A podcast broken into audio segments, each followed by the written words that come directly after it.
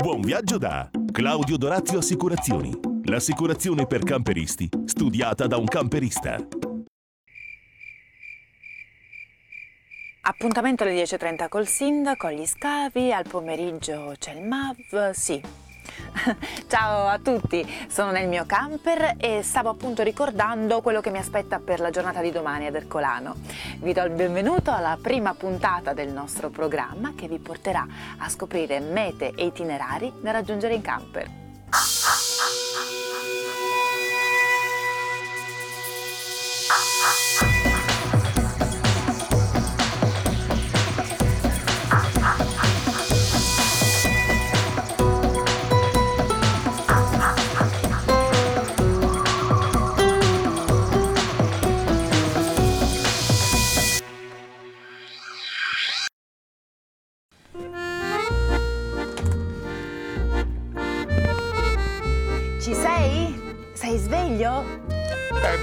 Barbara, mi sto pigliando il caffè. Ah, eccoti qua! Buongiorno! Ma. Ma sei ancora in pigiama e pantofole? Ma tu ti sei alzata nel cuore della notte, un orario che non va bene per un napoletano. Fai piano piano. Oggi voglio visitare uno dei siti archeologici più belli al mondo. Sto parlando di Ercolano. Ora faccio una bella navigazione su internet, mi documento tutto sugli scavi, su Ercolano. Non ti preoccupare, ci penso io. E poi ti raggiungo. Vabbè, vabbè, come al solito tu stai a casa e io vado al lavoro. Ora mi devo sbrigare, ti saluto perché è davvero tardi e il sindaco mi sta già aspettando. Ciao! Avviati, avviati, poi vengo, non ti preoccupare. Ercolano è un comune della Campania in provincia di Napoli. Per la sua posizione strategica, la città fu certamente edificata in epoca molto antica dagli indigeni campani chiamati Osci, divenendo in seguito etrusca, poi greca, sannitica e infine romana. Posto ai piedi del Vesuvio, Ercolano sorge a pochi metri sul mare. Le origini della cittadina sono antichissime. Secondo la leggenda, la città antica di Ercolano sarebbe stata fondata dal leggendario eroe greco Ercole nel 1243 a.C. L'antica città di Ercolano, meta turistica per eccellenza degli antichi romani, fu distrutta dalla terribile eruzione del Vesuvio nel 79 d.C. insieme alle città di Pompei, Stabia e Oplonti. Successivamente fu ricostruita e chiamata Resina, nome che rimase in uso fino al 1969.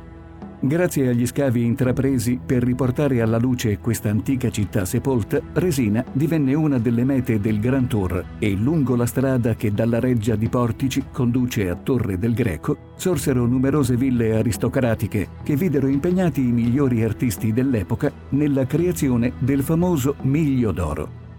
Il patrimonio culturale del nostro paese appartiene all'Italia intera e appartiene al mondo. Riusciamo a conservarlo meglio se lo conosciamo meglio, se lo valorizziamo, se condividiamo le iniziative che vogliamo portare avanti con tutte le istituzioni. Ad accrescere l'attenzione intorno a questa interessante cittadina c'è adesso anche il MAV, Museo Archeologico Virtuale, posto nel cuore di Ercolano. Una vera attrazione per il visitatore che resta colpito dagli straordinari effetti speciali presenti in ogni angolo di questo museo, che ci immerge nel passato attraverso un'esperienza multisensoriale per farci conoscere e scoprire le realtà storiche di Ercolano e Pompei prima dell'eruzione vesuviana del 79 d.C.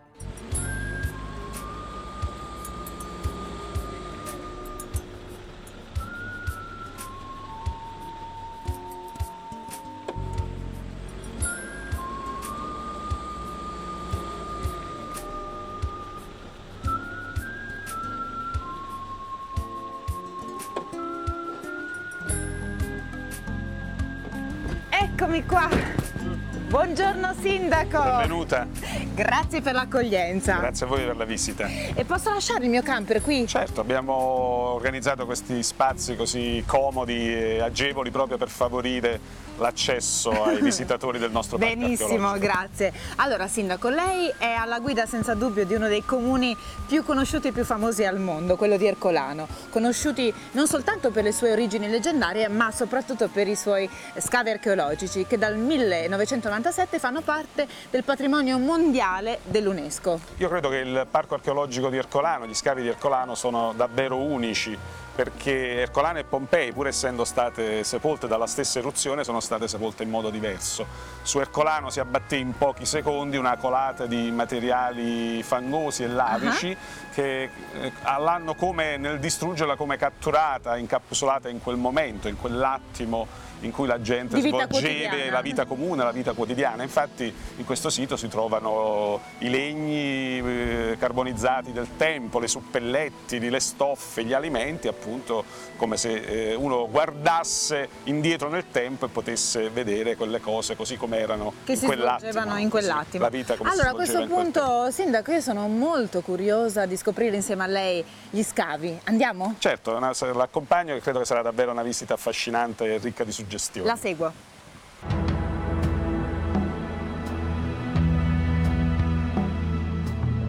Eccoci entrati negli scavi. Sì, qui è cominciata l'archeologia europea agli inizi del Settecento attraverso il ritrovamento casuale scavando un pozzo di un contadino. Ecco, e... Ercolano quando venne sommersa dalla lava? Ercolano è stata sommersa dall'eruzione del 79 d.C. Poi di questa città si perse memoria e solo appunto agli inizi del Settecento, con questa scoperta casuale, è ritornata alla luce. Quindi scavando un pozzo si sono trovate queste Si è trovata questo, questo, scrigno meraviglioso, ma scavare questa, questo scrigno meraviglioso è stata un'opera titanica che Immagino. è ancora in corso. Eh, perché... Quindi state scavando scavando ancora? Ancora si scava, sì, e si stanno portando alla luce tante altre scoperte. La, una delle più importanti è stata la scoperta degli scheletri nei fondaci qui. Come mai sono stati trovati degli scheletri proprio Perché una delle stranezze di Ercolano è che non si trovavano più gli abitanti. Ah, e quindi, quindi c'erano varie teorie per spiegare questa cosa misteriosa purtroppo gli abitanti si erano rifugiati in, queste, in, questi fondaci dove si riparavano le barche sul mare e lì furono poi travolti dalla colata di fango. Non riuscirono a ripararsi dalla lava. A 500 gradi di, di, di calore, quindi furono ovviamente morirono sul colpo. Subito, subito. Ecco, ovviamente eh, Ercolano è una meta turistica che si, non ha bisogno di promozioni, ma secondo lei, Sindaco, questo basta? Beh, Ercolano è una città il cui nome è famoso nel mondo proprio per gli scavi archeologici, il Vesuvio, le ville vesuviane, adesso anche il MAV. Sindaco, io la ringrazio davvero Grazie tanto per l'ospitalità e adesso noi da Ercolano col nostro programma ci spostiamo eh, in Siberia. Per noi sono andati Sandra e Maurizio con una bellissima traversata in camper che per loro è stata una vera e propria scommessa. Quindi seguiamo insieme i nostri protagonisti di Diari di Viaggio. L'idea iniziale era quasi una scommessa, raggiungere in camper la lontana Mongolia, e così ci siamo ritrovati a percorrere quell'immensa e sconosciuta terra che è la Siberia. La Mongolia è stata raggiunta, ma i 23.000 km di Russia e Siberia, lontano dalle normali rotte turistiche, hanno costituito l'indimenticabile esperienza a sé stante di un viaggio nel viaggio. Che viaggiare in Russia non sia semplice lo capiamo subito. Se alla segnaletica inesistente, alle strade dissestate, si aggiunge la pioggia torrenziale che ha fatto crollare uno dei pochi ponti che attraversano il Volga, si capisce bene come sia facile impiegare due giorni anziché uno per raggiungere una meta. La situazione non migliora granché negli Urali, dove a verdeggianti e gradevoli panorami si alternano città come Chelyabinsk, dove venivano costruiti i temibili razzi Katyusha, o quell'indimenticabile mostruosità industriale che è Magnetogorsk, tanto per ricordarci che la zona ad est degli Urali fu colonizzata per sfruttare le immense risorse della Siberia e fino a pochi anni fa era chiusa agli stranieri.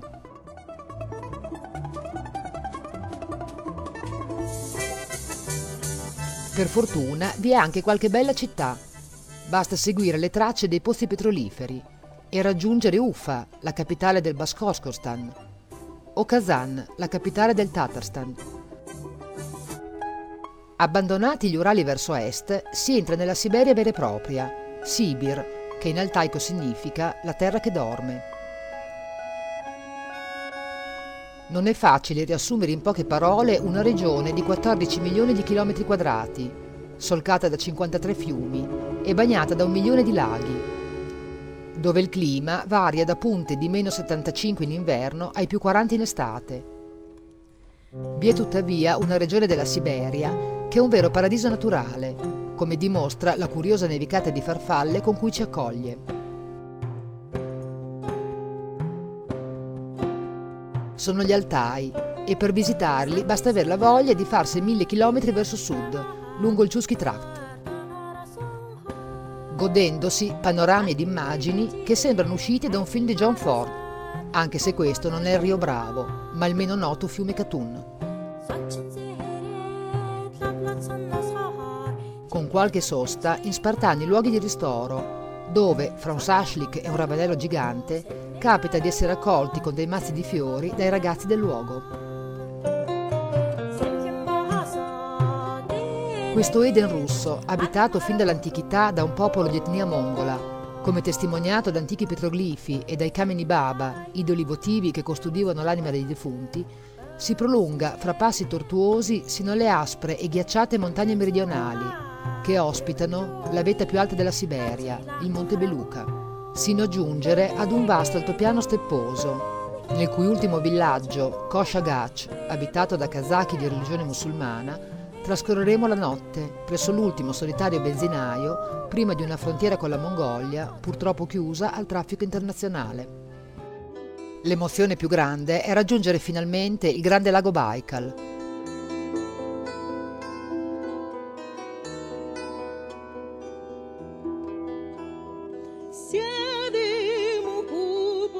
è definito la perla della Siberia.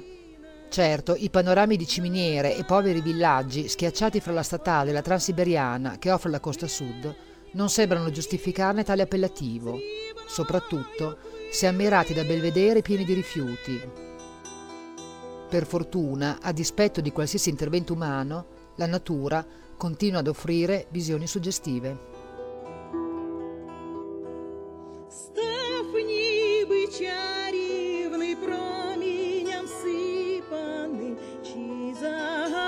Ed eccoci ormai a sette fusi orari da casa. Siamo arrivati in Buriazia, di cui visitiamo la capitale, Ulan Ude, dove troneggia ancora la più grande testa di Lenin dell'ex Unione Sovietica. Salutati i sorridenti poliziotti del consueto posto di blocco, non ci restano che 250 km per raggiungere Chiakta, dove trascorreremo l'ultima notte in Russia.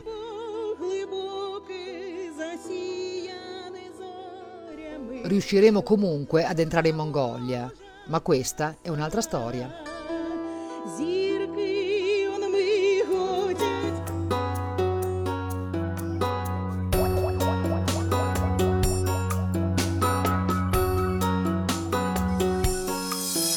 Volete essere voi i prossimi protagonisti di Diari di Viaggio? Se avete realizzato un bel video, allora scrivete a redazione chiocciolacampermagazine.tv inserendo i vostri dati. Sarete contattati dalla nostra redazione che sceglierà il viaggio più bello.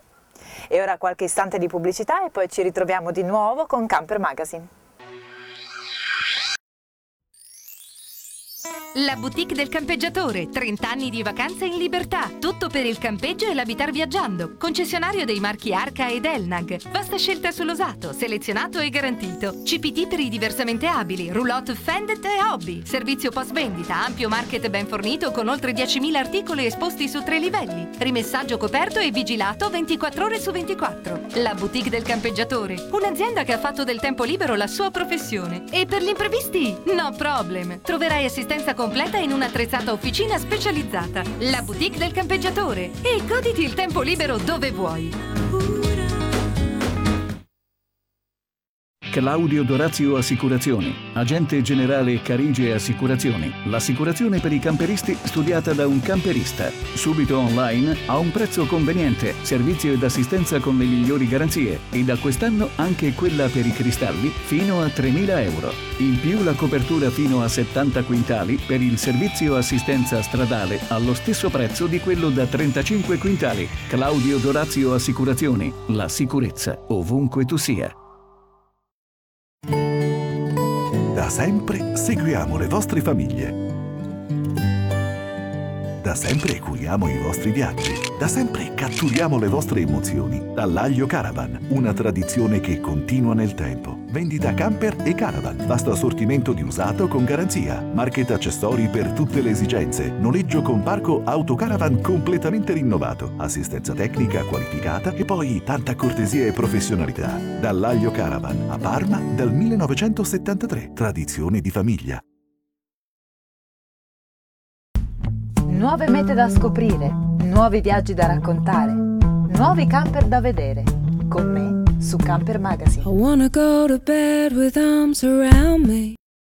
Caravan Center Modena, l'eccellenza del viaggiare in camper. Concessionaria Cartago, Elnag, Camper Monoscocca, Pilot, Jotti Line, Tabbert, Weinsberg Week. Il meglio per chi pratica il turismo in movimento. Noleggio e vendita camper e caravan nuovi e usati. Ricco market accessori. Officina specializzata pronta a risolvere ogni tuo problema. Caravan Center Modena, dove l'accoglienza e la professionalità sono di casa. Fai la differenza e scegli la tua vacanza in camper come vuoi. A proposito, la Caravan Center la trovi anche a Matera.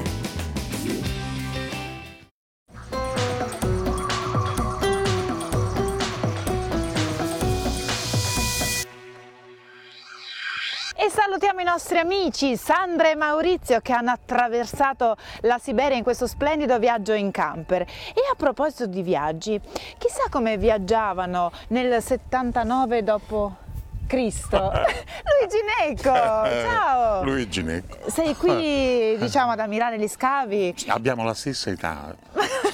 non dire così. Invecchiamo insieme. Tu sei un grande giornalista e sei anche un grande appassionato quindi di archeologia. Eh sì, sì, da parecchio tempo. Ma... E tu forse allora mi puoi aiutare? Come viaggiavano all'epoca, eh, nel 79 dopo Senti, me- meglio di me secondo me ti potrebbe rispondere quel signore lì, guarda, eh, Marco Nonio Balbo, ah. che era il padrino della città, ha fatto fare teatro. Lui era governatore della Cirenai, cioè sarebbe la Libia. Catone, un senatore romano un po' rompiscatole, andava sempre in Senato e portava un cesto di fichi, belli maturi. A chi li portava cioè, questo cesto? E li portava ai fichi? senatori. Dice, ah, sentite, per ingraziarseli? sapete da dove vengono questi fichi? Uh-huh. Dice, tre giorni fa erano sugli alberi a Cartagine, Tunisi.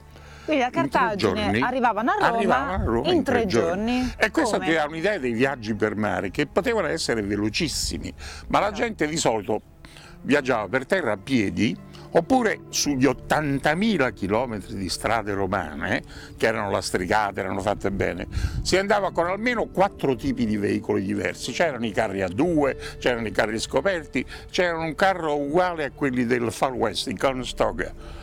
E, e, e, però c'era una specie di dirigenza per tutta la gente che poteva pagare di meno. Le distanze che coprivano diciamo con i mezzi erano fra, i 12 e, fra le 12 e le 15 miglia romane che sarebbero Circa una ventina chilometri. di chilometri. 20 Una- chilometri al giorno Eh sì, insomma, cavalli c'è. Per esempio Tiberio, quando eh, duemila anni fa esatti eh, sa che suo fratello è ammalato, ehm, parte immediatamente da, da Roma, credo, e in 24 ore copre 500 miglia, che sarebbero 600-700 chilometri. Accidenti, allora al E arrivò al, al- al fratello che, Che era- stava, stava morendo, morendo, germanico.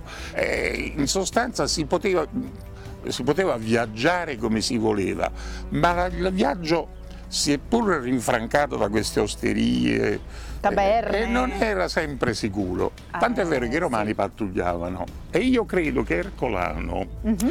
sia nata, e lo dice dott- l'archeologo Maggi, proprio come presidio militare, cioè c'era una legione, un- delle corti per rassicurare una certa Certo. area. E quindi si viaggiava, è come se si viaggiava. Eh, c'erano viaggiatori di professione, ma c'erano Quindi anche... a cavallo, in nave. Eh, esattamente. Grazie Luigi Ma per figurati. questi saggi excursus storici e ti lascio la tua visita. Ah, grazie, Eh, però se proprio vuoi viaggiare alla maniera romana... Come devo puoi usa- tu te lo puoi permettere, sei una diva. Usa la lettiga. Cesare Ah, le proibì. mi piace la Tu lettiga. tu non potevi viaggiare sotto Cesare proibite le lettighe. Perché? Eh, è perché niente, Roma non, si poteva non potevi camminare in lettighe, era un lusso. Sotto Ottaviano Sotto. Nerone invece. Sai, lui apprezzava, potevano- apprezzava qualche comodità. Mm, Nerone ridiede via libera alle lettighe attraverso le città e comunque nelle città il traffico veicolare era severamente regolato. Guai a attraversare la piazza con un carro. T'arrestavano. Allora, grazie Luigi Netta, Ciao. noi adesso ci fermiamo un Goditi attimo, Ercolano. poi torniamo di nuovo qua insieme.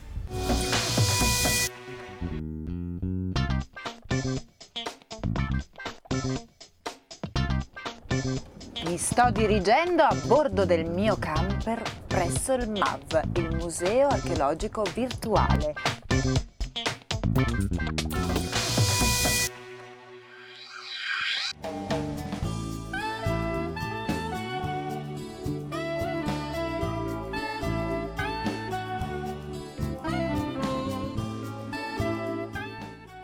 Arrivata al MAV, Museo Archeologico Virtuale, dove mi appresterò a fare un percorso davvero molto particolare e suggestivo. Ma prima di cominciarlo vorrei presentarvi i nostri amici di Diari di Viaggio, Sandra e Maurizio, che ci sono venuti a trovare, a salutare. Grazie per essere qui. Intanto vi, vi conosco di persona, in carne ed ossa. Insomma, un viaggio straordinario quello che avete appena fatto in Siberia. È stata una vera e propria scommessa, vero Sandra? Sì, una scommessa perché la Siberia è un paese ancora sconosciuto, soprattutto per un viaggio fatto in camper. Ecco, qual è il viaggio che ricordate con, con maggiore affetto, diciamo così? Con maggior affetto quello in Asia centrale, la via della seta, perché è- è mitico arrivare a Samarcanda in camper. E Quello più pericoloso. Pericoloso, pericoloso in un certo senso la Emozionante. Siberia, Ah, la- emozionante, la Siberia. sicuramente la Siberia, sì. Tra l'altro siete tra i vincitori di un premio molto importante, vero? Premio Il premio prestigioso, Chaplin, eh? Volontariato nel mondo, una missione che abbiamo fatto nella valle dello Yagnob in eh, Tagikistan, una terra piuttosto desolata.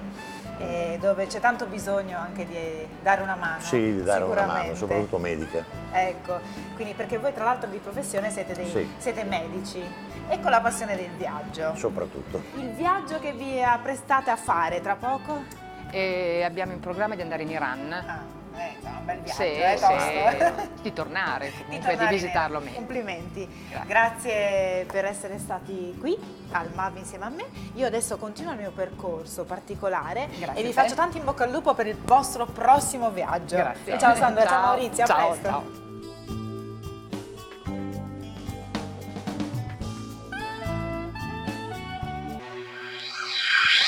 Ed eccoci qua, sono proprio curiosa di sapere cosa sta combinando il mio collega. Vediamo un po'.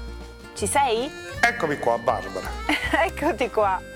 Ma vedo che ti sei limitato ad indossare la vestaglia. Ho messo la vestaglia, è un lavoro. Leva il pigiama, metti la vestaglia. Ma no, la Miss Casalinga ti si addice proprio. Già ripassa sotto. Vabbè, ma chi se ne accorge? Peccato, ti sei perso una bellissima giornata a causa della tua pigrizia. Sono stata Beh. ad Ercolano, ho visitato gli scavi, ho conosciuto Ah, il sindaco, sono stata al MAV, insomma una giornata davvero emozionante, ti sei perso. Mi fa piacere che hai conosciuto il sindaco, poi Ercolano è bellissimo. Io ho, ho lavorato, ho lavorato su internet, ho fatto una bella ricerca, ho pigliato degli appunti. Ah, non c'è scritto niente. Però non ti preoccupare, la prossima volta. E adesso mi accingo a scrivere l'articolo che avremmo dovuto fare insieme. Vabbè. Sì, no, no, no, no. Vabbè, eh, preparati per il prossimo itinerario, eh, però ti voglio presente e pimpante. E la prossima volta vengo, come no? Ma intanto avviati tu, perché tu sei giovane, hai una certa età, hai capito? Il camper è bello comodo, vai tu, vai tu, io poi vengo, prometto, poi vengo. Poi finisco gli appunti. Non mi rimane che salutarvi ed invitarvi a seguirci sempre più numerosi per la prossima puntata. Adesso però mi devo concentrare perché devo preparare il mio articolo e soprattutto prepararmi per il prossimo itinerario. Un saluto e alla prossima. Allora sì, eh, la giornata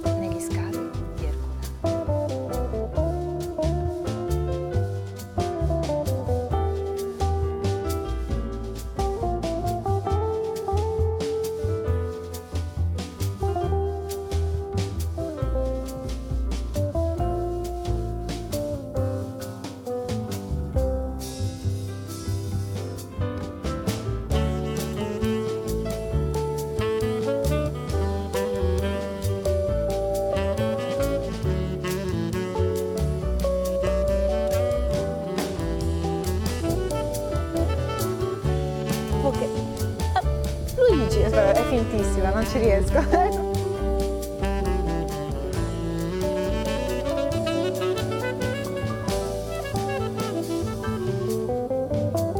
Io poi vengo, poi, poi.